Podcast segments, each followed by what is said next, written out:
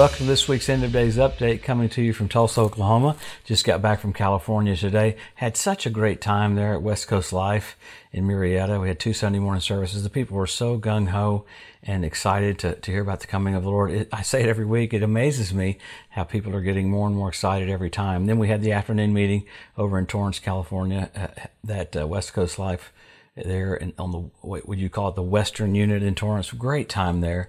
They were in a new building, and uh, if you're anywhere in the Raleigh, North Carolina area, we'll be at Cornerstone Church in Raleigh this weekend. Be the really the last meeting of the year for us. So uh, that will be this Sunday. We'll be there just Sunday morning only, and I'm looking forward to that. So we're coming to each week to look at the different things that point to the coming of the Lord, and specifically the gathering of nations for the Ezekiel 38 war. And man, the last two or three weeks, there's probably been more stuff happening for that gathering for what happens after the church leaves.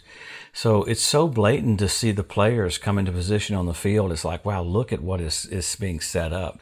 So we, we get into that because it shows us, because we know the rapture is signless. Second coming has tons of signs. I think it's up to about 75 or 76 signs of the second coming.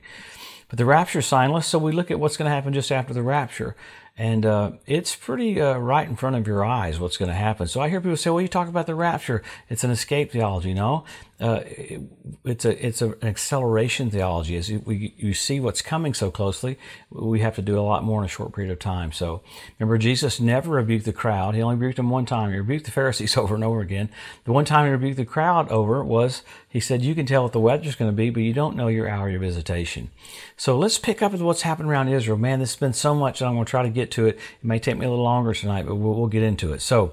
Oh, first of all, Iran last Monday, as they came to the talks in Vienna, they pretty much said what I did, what I said they were going to do. They backed away from from the talks, not even to talk about negotiating on nuclear issues. And then that same day, we said this last week, the Iranian general said there won't be one millimeter of Israel left. So, in the midst of that, uh, they boldly came out and said our nuclear program is not for energy, it's for power and for nukes of, of mass destruction. So, with that, them saying they're at the point of making a nuke, I, I said last week uh, Israel's going to have to do something. The next day, last week, uh, there were some explosions at the nuclear facility in Natanz. So, Israel has all this stuff planted to keep them from doing that. So, with that said, uh, Israel did an airstrike in Latakia this couple nights ago ago. Now, why is that a big deal? These shipping containers that were offloaded from ships in the port there of Latakia, Syria, it's a port city. Uh, Israel fired at them, and explosions happened, and they, they said people were shaking for miles. There such big explosions. The amazing thing about this is that there's a Russian airbase in Latakia too. So Israel's so bold to go, okay, you can't bring missiles this close to us and park them on our borders. So continually they're doing that. And what's amazing about that is, remember we've talked about Putin told Israel, you can't. Russia's president told Israel, you can't do any more airstrikes in Syria, and Israel has done about 15 since then. And the amazing part of it is, Syria's missile defense system is all Russian. So I think it's embarrassing and humiliating Russia to see that they can't stop Israel's airplanes. So with that, you've got uh, the, the papers all coming out in the last couple of days. Russia plans to invade the Ukraine in January. You even had our American senators come up with a proposal. Hey, should we put nukes in the Ukraine to, to kind of thwart Russia from doing this? Biden and Putin had talks this last week. It seemingly was going good. And I think I said it last week. I remember what Putin said. He said, well, this is what will happen if you mess with us. You're going to deal with our 9,000 mile per hour uh, space missile. So I mean, it, you you don't respond uh, to people trying to settle things down with with the reaction of a space missile. So it, it's pretty crazy in the midst of all that happening with Russia, all that happening with Iran, you have all the stuff with Turkey happening, but then you've got China flexing, flexing its muscles, muscles so much that not only are the provocations around Japan and Taiwan so crazy, they announced today they're going to build basically a refueling basis in the Atlantic. So on either side of America, they can refuel and rearm their ships for war. So they, they are literally, if, if they don't start a war, they're doing everything they possibly can to look like they're going to. But we know at the end of the tribulation, uh, the kings of the east will come over the, the Euphrates River and come right down into Israel. So they're setting up for that. In fact, you had Japan do a great, great big exercise today with tanks and everything else, uh, basically readying themselves to attack uh, China if they need to. And this is what Japan said. Japan's never talked like this. Japan said, We're preparing for a first or a preemptive strike type of army because we have to figure out a way to protect ourselves. So, with all of that, man, you have a really cool uh, Israel set up a biblical system for for literally witnessing the new moons on the Temple Mount. They they kind of recreated how they bring their torches down from the Temple Mount uh, up to the Mount of Olives so they could watch the new moon. I mean, they're they're getting ready for temple worship. It's just amazing. This is all the Sanhedrin doing this. So uh, you you've got nations doing things they're supposed to do. Israel getting ready for these things, especially when the Sanhedrin goes, we've got to get the oil of anointing out to anoint the the uh, Messiah. It's just wild. Then you had birds falling out of the air in Spain. That was something Hosea prophesied about the end days. So I didn't talk about it very much uh, lately, but two weeks ago, you had scorpions uh, sting over 500 people in Africa. Three people died because, because of the stings. So, scorpions, why is that a big deal? Uh, the Bible talks about during the tribulation that demons will come out like scorpions out of the pit. So, there's always kind of a precursor for that. So, you have everything happening set up for what happens after the church leaves.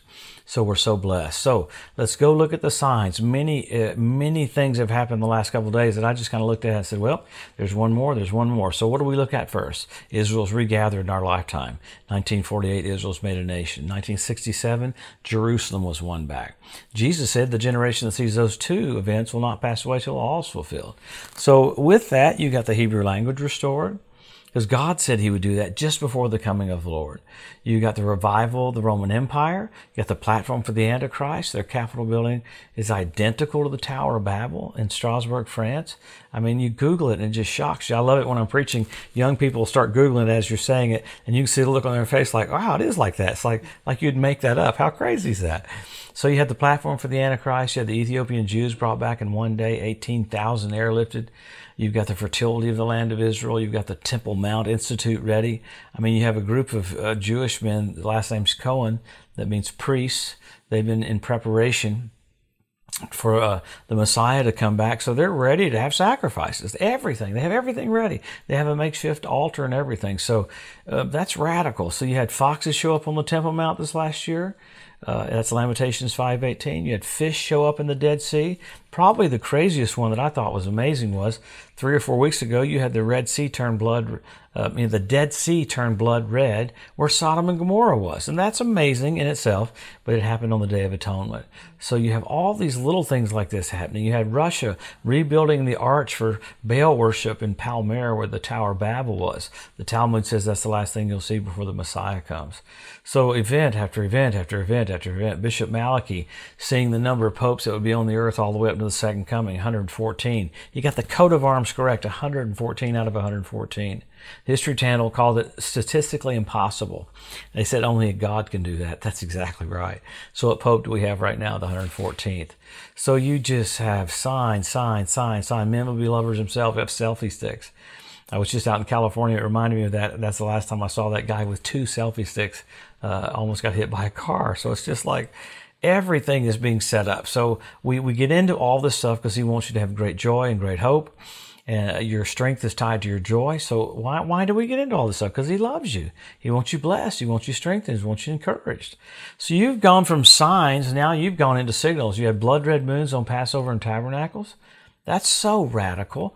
Uh, you had four in a row. NASA calls it a tetrad. When's the last time you had four in a row on Passover and Tabernacles? 1948 when Israel was made a nation, 1967 when Jerusalem was won back, and 1492 at the Edict of Expulsion when the Jews were kicked out of Spain. God raised up Columbus to sail the ocean blue, 1492, and he's discovered America, a safe harbor for the Jews. So uh, it's it's all right here in front of us. You had the Bethlehem Star this last year. That's pretty amazing to have Jupiter, Regulus, Venus show up at the birth of Jesus. The the constellation was Virgo. Uh, this last year, NBC Nightly News said we have a celestial event.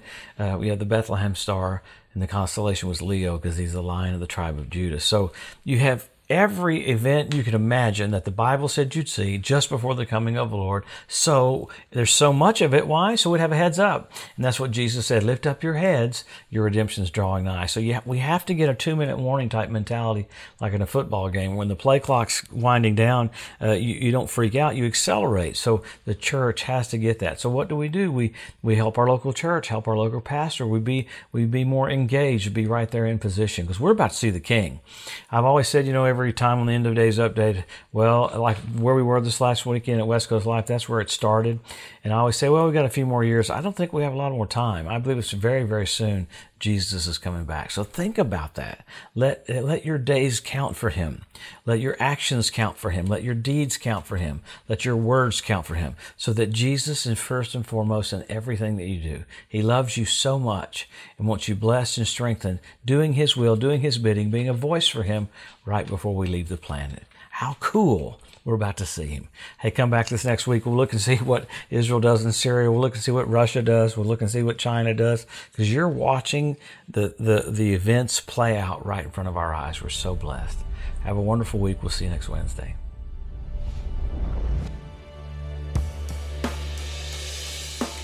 Thanks for joining us today at the End of Days Update.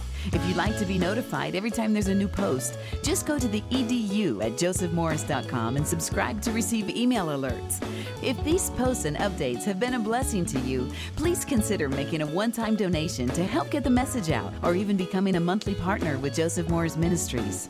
Thanks again for tuning in to the EDU, and we'll see you next week.